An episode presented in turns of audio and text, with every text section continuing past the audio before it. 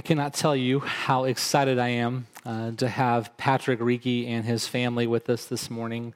Uh, Patrick and Kristen and their children uh, have been a great source of uh, joy and encouragement uh, for Audrey and I for many, many years. Um, Patrick and my friendship uh, began in the fall of 1996. And I know that for some of you, you're like, holy cow, I don't even know what that looked like. Some of you are like, oh, you're just young men.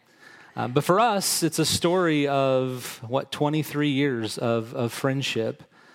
Uh, one of the things that I've always been impressed with with Patrick, we, our friendship began at Johnson Bible College, now Johnson University, uh, studying together for ministry.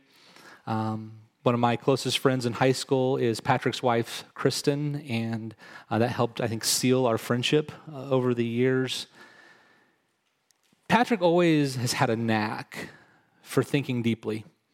Uh, when some of us, um, perhaps me, maybe not, uh, were a little uh, immature in the dorm and running around doing things that should not be told to this church. Um, Patrick was always a measured voice. He, he, spoke with wisdom, I think, beyond his years, and he may think that I'm, I'm, I'm uh, You're overselling it. Putting too bit, much praise, yeah. but seriously, uh, he he has been a, a, someone I've looked to, and I've seen wisdom, and uh, he's thought deeply about life, and he's always had this special gift of making it relatable. The hardest, uh, most compelling truths about God and life in this world with him, he's able to relate in, in, in, in such just personal ways. And Patrick has served as a youth minister, as a preacher. He and his wife planted a church, and now he serves directing uh, chaplains for Parkview Health in the Fort Wayne area. And I am delighted uh, to introduce to you Patrick Reiki. Would you please welcome him warmly?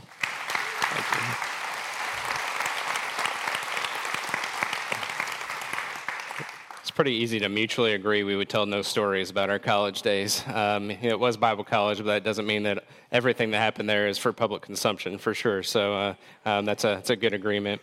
Uh, many of you know Craig and Audrey have been away um, on a family retreat um, recently. How many of you know that's a good thing for the church? It's a good thing for the family. It's also a good thing for you, for your leaders, um, whether it's your senior minister, your other staff, your elders and deacons who serve with all their hearts. It's good for them to get away. I heard it said recently sometimes you've got to go away so you want to come back. And that, that's a good thing, right? To be able to unplug a little bit. Um, being in ministry is a long and difficult thing to do. And so to have some time to step away and to be refreshed and um, to have some fun um, and refreshment and then come back to the work uh, you have a senior minister who um, I've been able to watch through many years now, as he indicated, and you, um, you're following a leader who is a leader of integrity. And having met some of your other staff um, over the past few months and today, uh, you're, you're fortunate. You're fortunate congregation to have people who care about you, um, who care about the Word, care about God, who take seriously their relationship with Him, and not just you know the next program or the next thing that's happening. Um, they take take seriously their, their ministry and not just not the programs side of the ministry, but um, the ministry side of the ministry, life on life with you. So, um, so you, you are fortunate, and I'm thankful for them and for you that they've been able to get away. So, how many of you know Jesus was okay talking about death? If you don't, the next time you read through the Gospels, pay attention. Jesus was pretty comfortable talking about difficult things. Jesus talked about his own death regularly. When he talked about his death, how did people reply? Don't talk like that. Don't talk like that. Well, today we're going to talk like that a little bit. We're going to talk like Jesus. We're going to talk about death. We're going to talk about um, being at that point and talk about grief a little bit. Um, there's very few of you in this room who've not been touched um, in one way or another by death and by grief. And so we're going to acknowledge that today. Um, I'm going to ask you to do something very difficult later, and then I'm going to invite you to do something that we can all do at the end. You've known Bethany for quite some time. You can remember when she was a young lady and when she accepted the gospel and came to faith in Christ in your church. Bethany uh, grew up and went away to college, and she met Brad, and they fell in love, and shortly thereafter, they were married. Started their family, and now they have three wonderful children. Haley is the oldest, she's 12. Micah is a boy, is five years old. And recently, Emma, the baby, was born. It was during Bethany's pregnancy with Emma um, that there was some concerning findings, not about Emma's health, but about Bethany's. Um, and after Emma was born, there were some more, some more tests that were performed, and then your phone rang. And some of you know that feeling when that phone rings, and you've had some of those phone calls that are not phone calls you want to receive, and you know just about everything in somebody's life, and maybe in many people's lives, are about to change. When your phone rang, it wasn't Bethany, but it was her dad, and he had news from what the findings had come back with. And he says this to you This is my daughter, the mother of my grandchildren, has cancer. It's serious, it's advanced. And he says to you what any of you would say in that situation please pray. We need a miracle. We need God to heal Bethany. We need the treatments that she's going to experience to work and be effective so that she can recover and be with us for a long time to come. When I was a 26 year old youth minister, I was on a staff of a church about the size of Lebanon, and um, we each took our hospital day to go and visit people at the hospital. And I have to be honest with you, and, and, and, and I hope this is a safe place to make this confession. I hated going to the hospital. I did not look forward to it. I put it off as long as I could. Um, I didn't. I, I, love to tell you, as a guy that they brought in to speak on caring for people in the hospital, that I've just always loved so much to go to the hospital and visit people. It's just not true. And I wasn't good at it, and I wasn't comfortable with it. So when I was 26 years old and working with teens, the hospital was not my primary place. The high school was my primary place, not the hospital. And yet, I was on a staff and I had my day and I was supposed to go. And so, um, when I was 26 years old, at one point in time, I was sitting in a hospital room across from a, an elderly woman from our church that I did not know previous to this. All I knew about her walking in was that her name was Gladys and that she had broken her hip. And at 26 years old, I was thinking, broken hip doesn't sound that bad, right? I've broken bones before. I've got I broke my hand one time. You know, I've seen people with broken legs. Doesn't seem that serious. I'll go make a quick visit. I'll get to the coffee cart downstairs on the way out, get something frozen. I'll be on my way. You know, it'll be it'll be just fine. And for those of you who've ever known someone, or if you yourself have ever broken a hip, hip you know it's not quite like breaking your hand. It's something much more significant. And so as I went in and I sat down, and Gladys was alone in the room, and I sat down in the chair next to her, I could see that Gladys had tears streaming down her face. And so I, I tried to make some conversation as best I could in a room where I was uncomfortable, and obviously she was in a huge amount of pain and suffering. And so finally, the only thing I could think of to say, because I was in my own discomfort, was, you know, Gladys, how can I pray for you? And um, through her tears, she said this phrase to me, a phrase that I wasn't ready to hear, that I wasn't prepared for her to say. I thought, going into this again, this is not a major deal. She's just broken her hip, right? And she says to me, Sonny, just pray that I go be with Jesus. I thought, there's no way I'm going to pray that you go be with Jesus. How, how do I go back to the office at 26 years old and say, well, Gladys is all taken care of? I prayed and there she went. You know, that's uh, that's probably not what I'm here for. Probably not the best use of my time today. Um, it it it stuck with me for some time after that. I realized that the tools I had in my toolbox of conversation with people in the hospital were not effective that day with Gladys. And I realized that the conversations that happen at that point in time when somebody's at that phase or that stage of their life is it's a different conversation than it is the rest of the time. So let me ask for those of you who actually can remember 20 years ago. I know some of you in the room, you know, can't remember 20 years ago because you didn't exist yet or you were very young.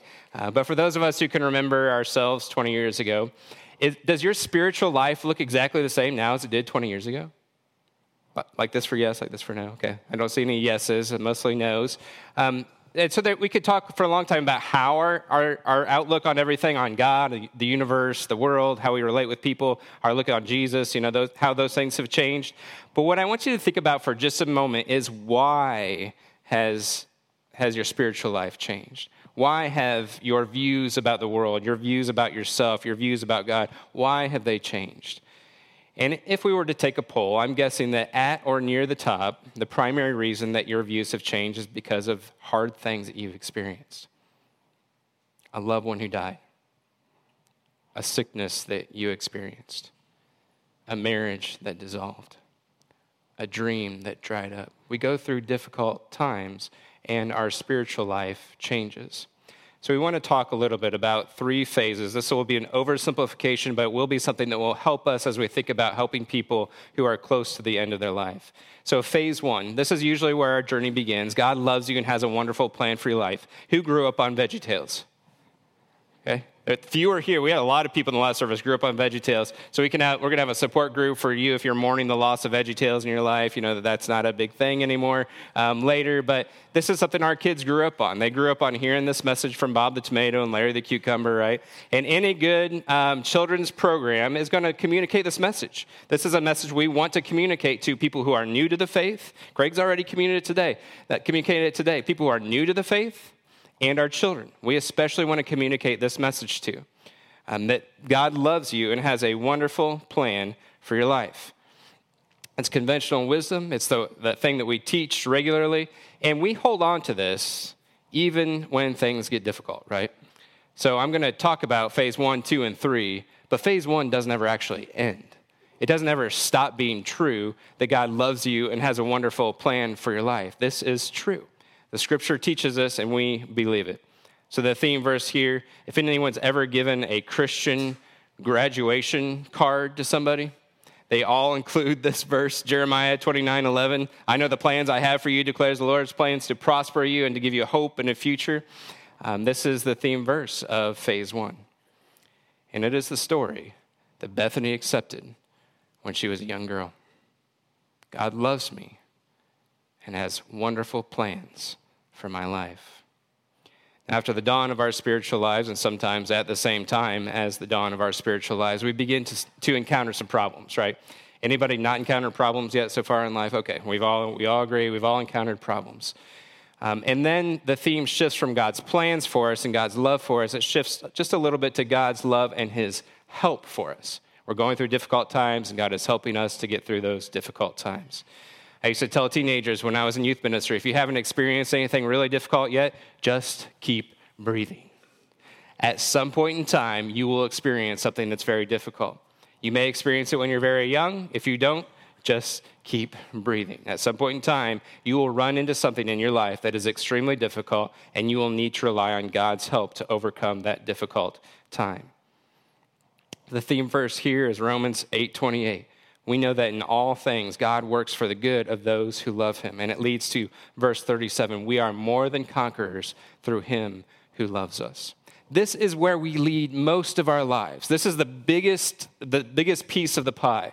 Most of you in this room, probably right now, for you personally, are in some sort of phase two type time. Now, phase one hasn't ended. God still loves you and has a wonderful plan for your life. But you're probably living with a theme mostly of, I've got problems every day and I could name them alphabetically or chronologically, you know, however you want to do it.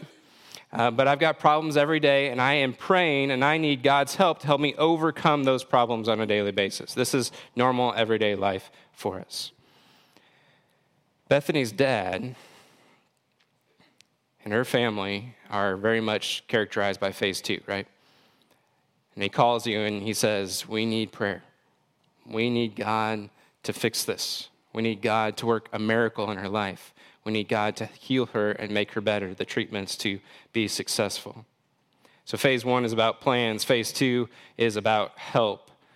The problem comes with phase three because we know how to talk to people in phase one. We're excited for them, they've got a future and a hope. You know, when you're talking with that that newly about to graduate high school senior or someone who's starting a new business or that young couple that's getting married. We know how to talk with them. We're excited for them. God's got great plans for you. We know how to talk with people in phase two, right? You encourage them. You can do this. You're going to make it through. God's got this. He's going to help you. And we pray for them. We put these are the people, phase two people are, are populating our prayer list, right? These are the people we pray for. We know how to talk with people in phase one and phase two. But how do we talk with somebody once things have already fallen apart? You know, after the marriage has dissolved, when we're visiting at the hospital, when that person's been turned over to hospice care and they're no longer trying to solve the problem but just make them comfortable. When we visit a funeral, the first time we see that person after the funeral's already occurred, and we know they're hurting and they're grieving still, what do we say then? This doesn't say job, it says Job. I realized that after I put this up last. It's like just says this is your job. You know, we're not going to talk about your job. Um, no, I don't think that applies at all, really. So um, we're going to talk about Job. So, if you know just a little of the story of Job, we're not going to go through the whole thing, of course, but he experienced um, probably worse pain and suffering, hopefully, than anybody in this room has experienced. Almost his entire family died in one day. He lost all of his business, all of his wealth. Um, eventually, his own health was impacted to where he himself was on the point of death. Um, sometimes we talk about Job like suffering. Um, I certainly hope that no one's all the way to uh, Job's type of suffering. So, when we think about the book of Job, if you've heard anybody talk about it or you've read it yourself, one of our main thoughts that we think when we talk about Job in, a, in the American church is we love to be very critical of Job's friends, right? We love to say, man, they, they goofed it up. They had all these bad things to say, and then God had to rebuke them and basically tell them to quiet down, you know, that sort of thing. That's all true. But we miss this little tiny part before they goofed it up. Um, and there's seven days in there where they got it right in a way that many of us could probably learn quite a bit from. So let's look at this passage together. Job chapter 2, verse 11. When Job's three friends, Eliphaz, Bildad, and Zophar, excellent names. If anybody's expecting a child in this room, I highly recommend Zophar. That would be awesome. Zophar Miller or something like that. That would sound really good. Um, when they heard about all the troubles that had come upon Job, they set out from their home, so they left where they were. They met together by agreement to go and sympathize with him and comfort him. When they saw him from a distance, they could hardly recognize him. They began to weep aloud, and they tore their robes and sprinkled dust on their heads, a symbol of grief in that time. Then they sat down on the ground with him for seven days and seven nights. No one said a word to him because they saw how great his suffering was. They were silent for seven days. We don't do silence very well anymore. We have a lot of noise in our lives these days, right? And if you've been in a conversation with someone who is comfortable with silence, sometimes you want to avoid that person in the future, right? If you're talking with them and they gets a little uncomfortable. After about the five second mark, right? Starts to get a little uncomfortable. It's just not something that we do very well anymore. Why could they do that in that moment? Well, the scripture tells us very plainly the reason that they had nothing to say for seven days and seven nights as they sat on the ground was, because they saw how great his suffering was.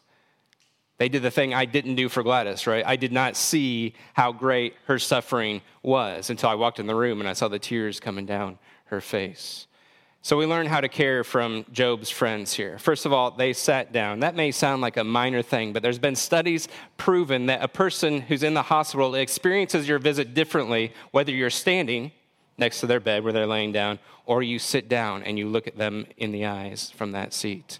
So I kind of doubt that they had read those studies in the, uh, and Job's friend Zophar probably hadn't read, you know, PubMed online or something like that to be able to see that study. But they intuitively knew our friend's having a hard time. We're not going to go and stand over Job while he sits. They intuitively knew to sit down with him. Next, they wept out loud. Men were about to be uncomfortable. Think about Job and all the wealth he had and all the influence he had. He had all these businesses, servants, um, accumulated so much. He was a man of influence, a man of resource. We would look at him like a CEO or somebody in an executive role today. He had all this influence and all this access. I would guess that if Job's like our executives that are around today, probably some of his circle of friends were similar people, people who had resources. You notice how these men are named and where they're from and that sort of thing, probably because they were like Job. They were men with authority, men with resources, men with power, men with money. And yet they put everything on hold. They go, and then what do they do after they sit down? They cry out loud. My fellow men in the room, we don't do this real well. We try to stifle our cries, right? We try to push it back down.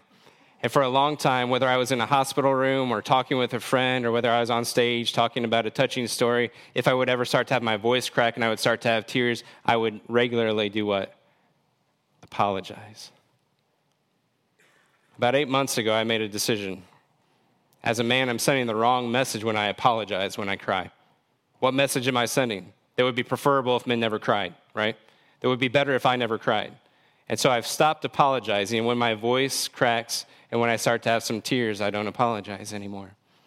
These men of influence, men probably have more influence than most of us will, will know in our lives, walk into this man of influence who is suffering. They sit down together and they shed real tears. They follow the example of Jesus, right? When Jesus walks into the area where Lazarus has died and everyone's crying, Jesus weeps, even though he knows what he's about to do.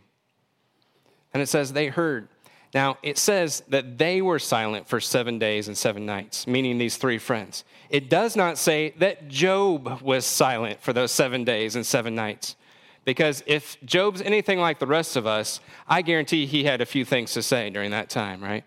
At the very least, he's telling them the story of how he learned that his daughter had died, how he learned that his other children had died, how he learned that um, all of his possessions had been stolen and taken and destroyed at the very least, he's telling that story. And sometimes that's just what we need, right? We need someone to be quiet long enough for us to say, Well, the first time I went to chemo, I was scared to death. The first time I heard that diagnosis, the first time I had to call that office, and when it said cancer in the name of that office, that scared me. To, sometimes we just need to be quiet long enough to listen and hear people tell that story. So during that time, they heard and then they sympathize. They put themselves in Job's shoes. They try to imagine what would this feel like if I was you. Now, it doesn't mean they can fully understand, but they at least tried to sympathize with what was going on. Now, this is simple to do, and we're going to talk about how any of us can do it, but it doesn't mean that it's easy. But Job's friends do give us a model for how we care for the sick, dying, and grieving. And I can sum it up in three uh, phrases for you sit down, shut up, and cry.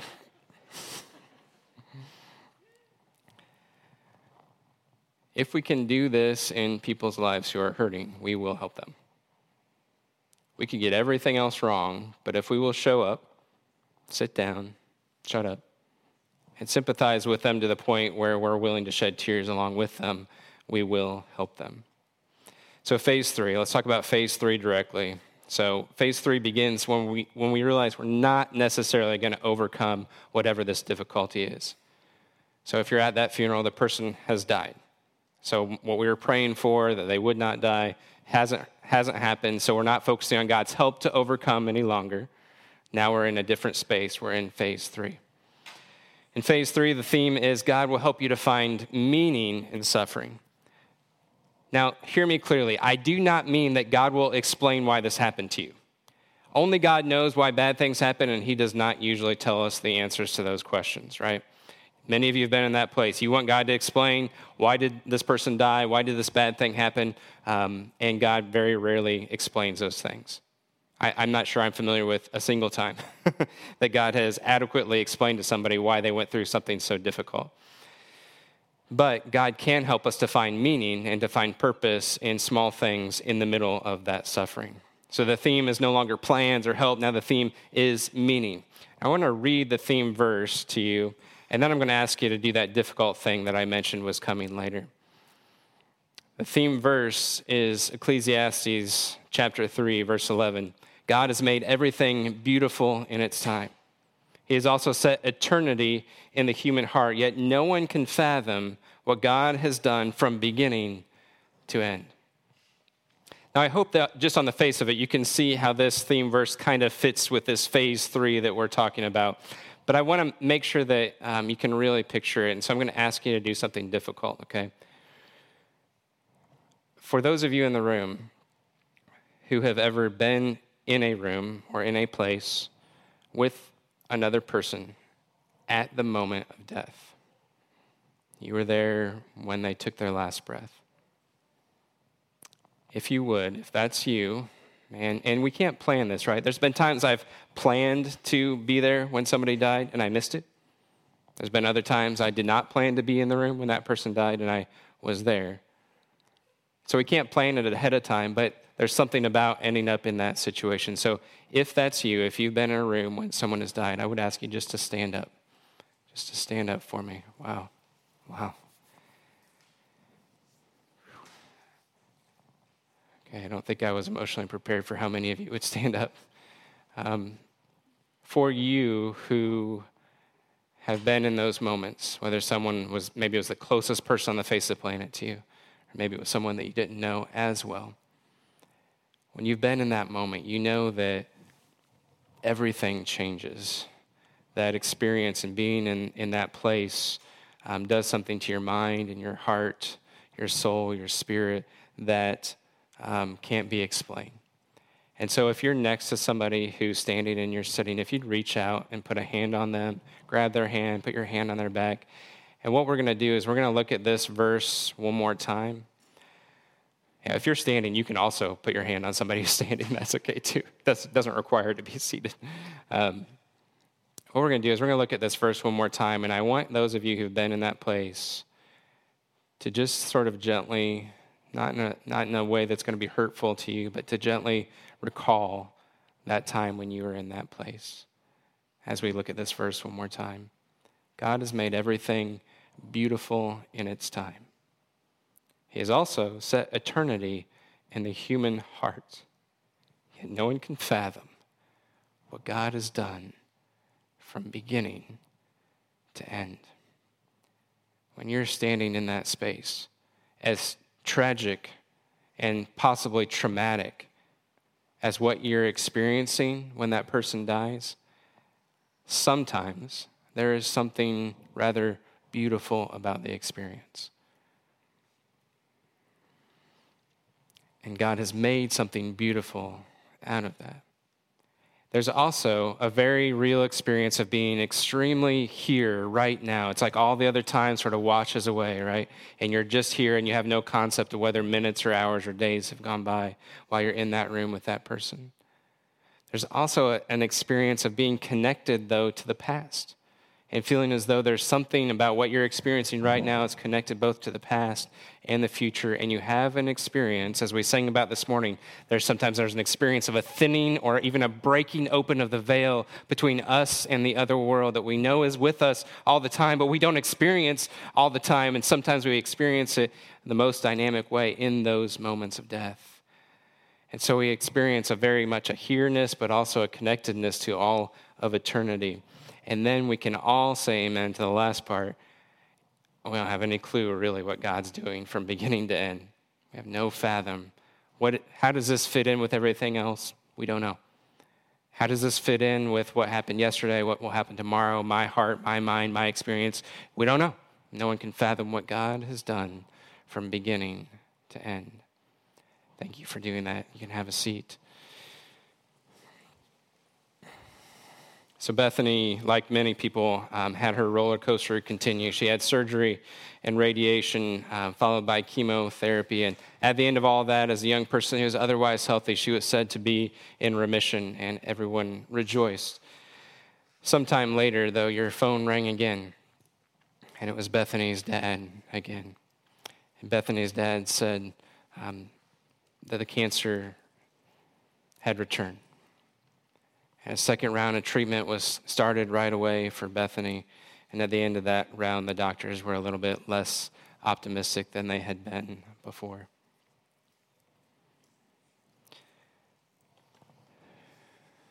Through all of this time, uh, most of your interactions with Bethany had been at the hospital or with other people or over the phone or talking with her dad. And then there's a moment where you get to talk with Bethany alone, just the two of you. And something has changed about the conversation. She's maybe in a little different place than she had been previously. You still think of her in your mind as phase one. She's a young person. God loves her, has wonderful plans for her life, and is working those plans out. In your mind, you can see her dad and the rest of the family that's around her. It's been praying for her and supporting her and bringing her meals and everything else. And you can see they're in that phase too. Like, how are we going to help her get through this and overcome this difficulty? But Bethany herself, and she's the one that matters the most in this situation, right? Bethany herself has landed in phase three. And she says something to you as the two of you are alone, for which you are not prepared. But you can tell she has been preparing to say this to someone who feels who she feels is safe to have this conversation with. And she says, I know how this is going to end. I can watch the looks on the face of the doctors. I'm not an idiot. I can tell how I'm feeling inside of my body. I can tell where this is headed. I'm a smart woman, and I know that I am not going to make it. I know my kids are going to lose their mom before any of them reach adulthood. I know my husband will be a widower before he reaches middle age. And then you listen to all this, you do exactly that crazy thing that we said you could do, and you don't stifle your tears and you cry with her. And once all that's over, you don't just try to cheerleader and say, no, no, no, no, no. Let's, let's one more round of treatment. Um, let's, let's go do one more second opinion. Instead, you just swallow hard and you say, well, what do you want to do? what's important to you now. You still have important goals in life. You have things that you want to do. You have things that are important to you. You've got at least a little bit of time left. Now, what's important? Maybe, maybe your goal isn't to overcome and to, to um, get past all of this. Now, what's important? And you can tell maybe she's prepared for this part of the conversation as well, even though you were not prepared. And she gives you just a little bit of a smile and she says, You know, I've always liked to write. What I really think I'm supposed to do now is to start writing letters to the people I care about. If I do that, can I give them to you and you, you hold on to them until I die? You've waded into phase three with Bethany. You've let her um, have different priorities than just getting better physically, uh, but to have a meaningful experience of however much time she has left. You've loosened your grip on trying to help and being over and overcoming, and you've reached out with her for meaning. When people tell you they're going to die, they are usually right. Bethany was right. And seven weeks later, at home on hospice care, as Bethany laid in her bed with Brad next to her, um, washing her with his, with his tears, she died. You at home have a stack of envelopes, handwritten letters, Bethany's beautiful handwriting, and names, a different name written on the front of each envelope. And so when you arrive at the funeral, you have this stack of envelopes with these names on the front. You give one to Brad, one to Haley, who's a freshman now, one to Micah, and the one for Emma will be saved until she's a little older and can read it.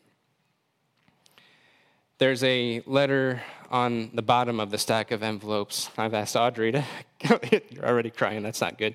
I've asked her to come up and to um, read Bethany's letter, one that she saved um, for you to read, and she's given you strict instructions um, not to read this until the day of her funeral.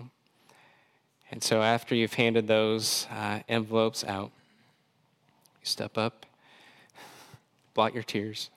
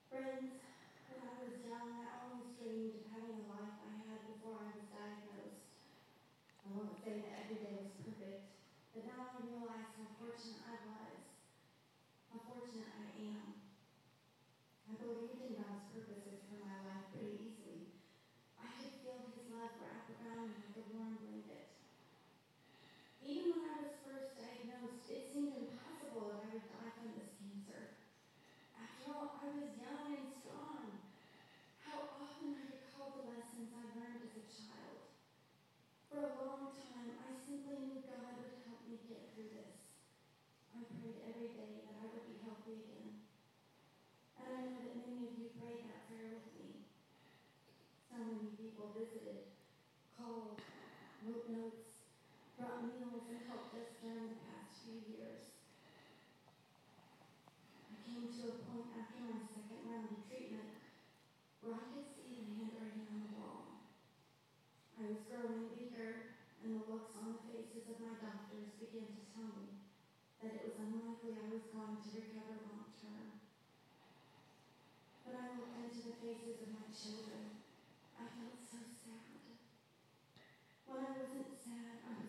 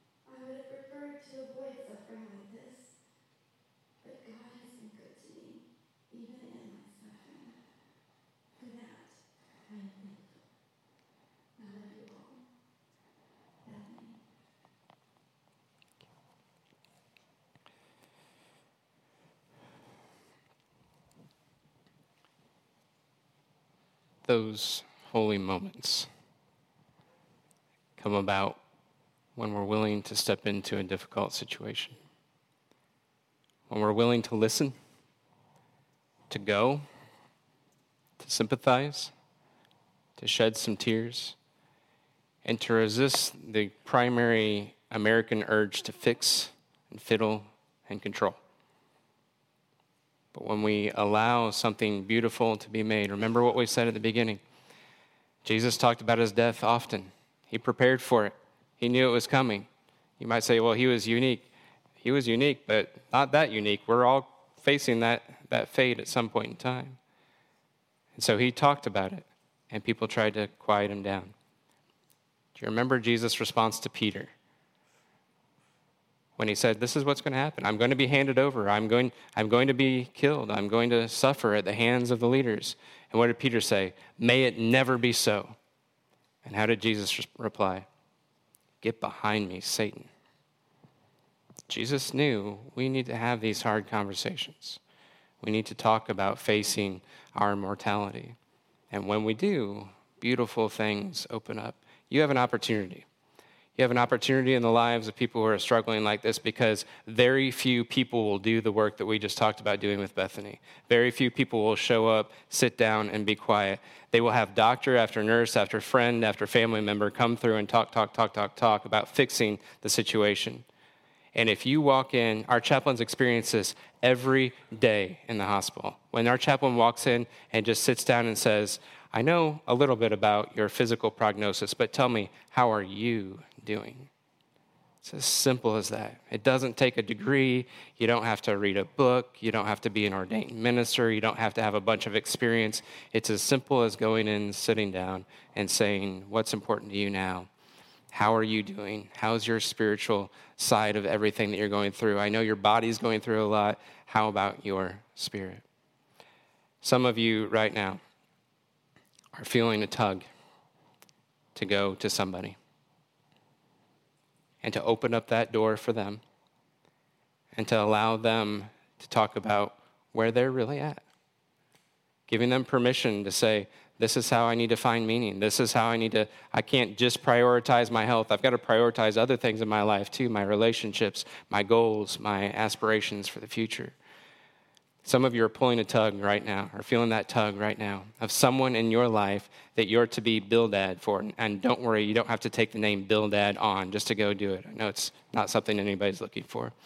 So if you're feeling that tug, I just encourage you to go and then to be open handed with what's going to come from that point on. So let's pray, and we'll close with a very appropriate song today. God, help us to be these people. Help us to be those friends, those adults, those teenagers, those moms, those grandpas who will go into that room and not just say, Tell me all of your list of diagnoses and how you're going to get better, but that person that goes in and says, How are you really doing? That sits, that goes, that, that sits down and sympathizes and listens and hears. Help us to be quiet long enough to let God do God's work as we are quiet when a physician is explaining to us uh, things that we need to hear. Help us to be quiet when your spirit is instructing us in the way we need to go when people are facing these most difficult times. I pray for each person in this room that whether that, that tug is coming today and there's somebody in their life they need to go and be that person, be that Zophar or Bildad for, uh, whether that's today or whether that's uh, 10 years from now, that they will be led by your spirit to go to sit down, to sympathize, and to love that person enough to see what's important to them and how the Spirit is at work in their hearts and their minds. We pray this in Jesus' name. Amen.